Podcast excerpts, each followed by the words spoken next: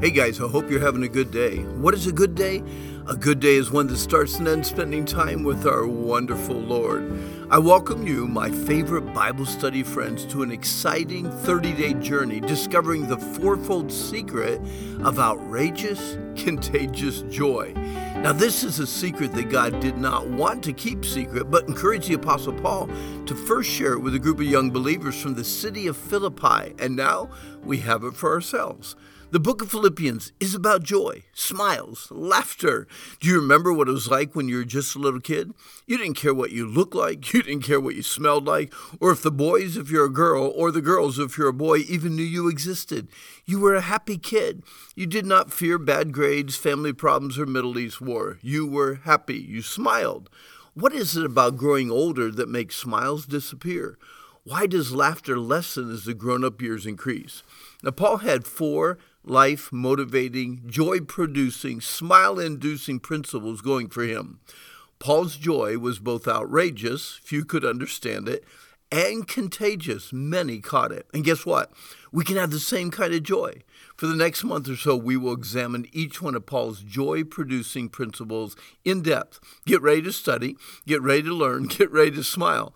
I've ordered an appetizer for us to munch on until we dig deep into these great truths prepared from the very heart of a joyful God. The fourfold secret of outrageous, contagious joy, Philippians 4 4, rejoice in the Lord always. And again, I say rejoice. In other words, Paul's saying, rejoice in the Lord always. Uh, do I need to say it again? I'm going to rejoice. So, Philippians 1 1 through 30, a God confidence produces a sustaining joy. A God confidence gives us both a thankful heart and a trusting heart. We can thank God by serving, by praying, by believing, by loving, and by growing. We can trust God in the face of difficulties, dissension, death, uh, and even disagreements. You see, an unselfish spirit produces an unspeakable joy, and that's Philippians chapter 2. We will study the attitude of an unselfish Christ, uh, the heart, the motivation, the mind, the humility, and the glory of an unselfish Christ, and then the attitude of an unselfish Christian, uh, the unselfish attitude of an obedient believer, of a blameless child, of a joyful servant, of a sincere friend, and that was Timothy, and of a selfless servant, Epaphroditus. Chapter 3, verses 1 to 21, an eternal focus produces outrageous joy. Never focus on your past accomplishments. Never focus on your present accomplishments. Focus on the accomplishments of Christ like leaders, and then we're going to focus on the eternal accomplishments of Christ Himself. Finally, we get to chapter 4, the last 23 verses, and a contented heart produces contagious joy.